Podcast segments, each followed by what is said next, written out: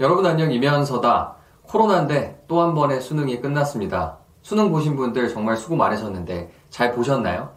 잘 보신 분들은 지금 어깨가 으쓱하고 눈만 감아도 웃음이 나올 것 같고 잘 못 본 분들은 손발이 벌벌 떨리거나 잠도 잘 못 자겠고 화가 나고 걱정이 되고 하겠죠. 잘 보신 분이건 못 보신 분이건 수능 점수와 대학 생각에 머리가 복잡할 겁니다.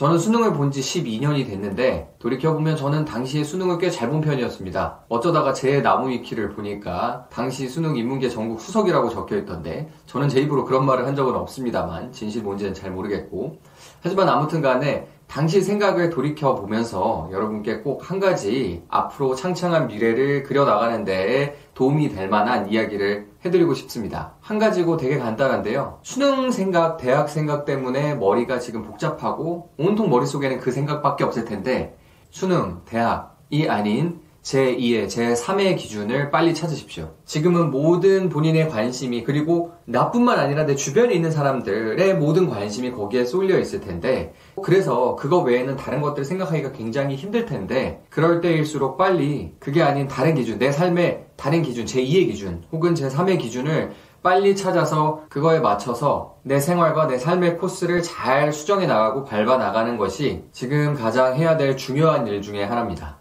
아니 당연히 그렇게 열심히 준비한 대학 입시 수능 끝났으면 거기에 계속 관심이 가 있는 게 당연할 텐데 왜 뜬금없이 제2, 제3의 기준을 찾으라는 이야기를 드리냐고요. 대학이 아직까지 중요할 수 있다? 맞습니다. 수능 점수도 중요하죠. 시험을 잘 보고 못 보고 중요합니다. 근데 수능을 제법 잘 봤던 제가 12년 전에 어땠는가 돌이켜보면 사실 저는 주변에서 이런 얘기를 해줄 사람이 많지 않았고 뭐 띠동갑에 형이 있는 것도 아니고 띠동갑 아는 사람이 있다고 해도 이런 조언을 진지 빨고 해줄 만한 사람이 없었기 때문에 그냥 별 생각이 없었거든요. 그래서 수능 끝나고 아 이 정도 되면은 어디라도 가겠지 하고서 열심히 메이플 스토리도 하고 나이가 찼으니까 술도 먹고 데킬라를 먹고서 정신도 잃기도 하고 여러 가지 웃기는 짓들을 하면서 시간을 보냈습니다. 그때는 제가 뭘 해야 될지도 전혀 생각이 없었고 그냥 별 생각 없이 노는 거죠. 근데 노는 것도 뭔가 이렇게 집념이 있게 명확하게 지향점을 가지고 노는 게 아니라 그냥 시간을 보내는 거. 그런 일들에 수능 끝나고 또 거의 군대 가기 전까지 대부분의 시간을 보냈던 것 같습니다. 그때는 사실 고등학생에서 대학생 됐으니까 뭐 삶의 다른 기준점이 뭐가 있을까요? 그런 것들 새로운 기준점을 배우고 체험해 나가고 또 알아가는 시기였겠죠. 그래서 여태까지 스무 살이 되기 전까지는 고등학교 때 성적, 수능 성적, 공부를 얼마나 잘했는지, 어떤 대학교에서 어떤 전공을 하는지가 초유의 관심사였다가, 이제는 그런 것들로부터 해방이 되니까 아무런 기준 없이, 아무 생각 없이 그대로 세상에 던져진 거죠. 그렇다 보니까 굳이 안 해도 될 일도 많이 하고, 시간 낭비도 많이 하고, 지금 생각해보면 바보 같은 짓들도 많이 했습니다. 물론, 당연히 지금 돌이켜보니까 그런 거지. 그때는 잘 몰랐으니까 어쩔 수 없었던 일이죠.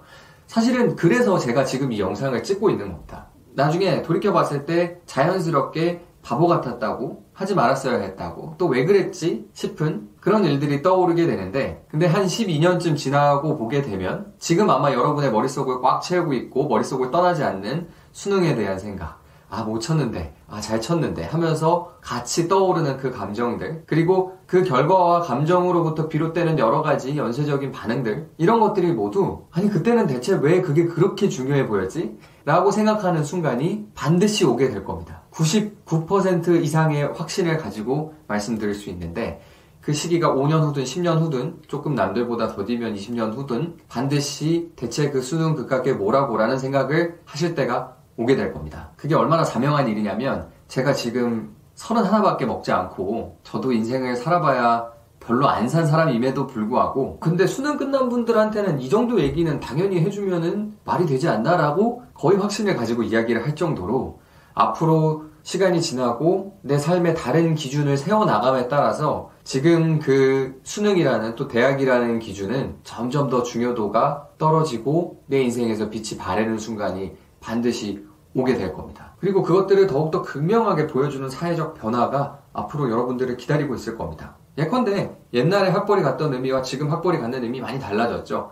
지금은 학벌을 가질래, 돈을 가질래 하면 돈이 훨씬 더 중요하다고 생각하는 사람들이 많아지는 추세겠죠? 사실은 제가 이런 이야기를 드리지 않더라도 그게 길든 짧든 자연스럽게 눈에 띄고 와닿으실 수밖에 없는 것이 나는 머릿속으로 항상 내 수능 점수, 내가 몇 등급을 받았는지 성적표를 내 머릿속에 스캐닝해가지고 가지고 있는데 사실 세상 사람들은 그것에 대해서 별로 관심이 없다라는 것을 느끼게 될 때가 굉장히 자주 오게 될 겁니다. 내가 그 성적표 머리 맞박에다 붙이고 다닐 것도 아니고 그리고 누가 물어보기 전에 얘기해 줄 수 있는 것도 아니에요.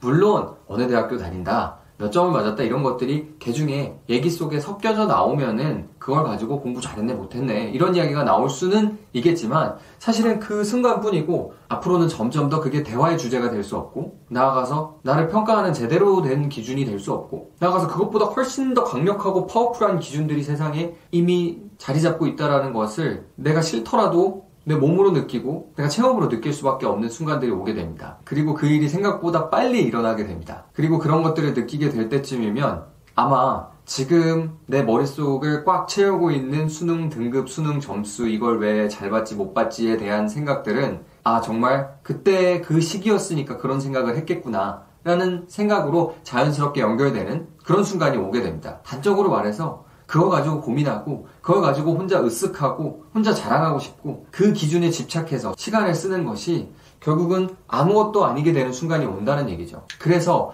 앞으로 중장기적으로 내 삶에 더 의미 있고 내가 꼭 놓치지 말아야 될 기준들을 잘 생각을 해보고서 제2, 제3의 기준을 찾아서 그 다음 스텝을 그 기준에 맞춰가지고 생각하고 실행에 옮기시라는 이야기를 드리고 있는 겁니다. 그 기준이 뭔지에 대해서는 어차피 그건 다양한 삶의 가치관에 따라서 달라질 수 있으니까 제가 이래라 저래라 절대 말씀드릴 수는 없는 것 같아요.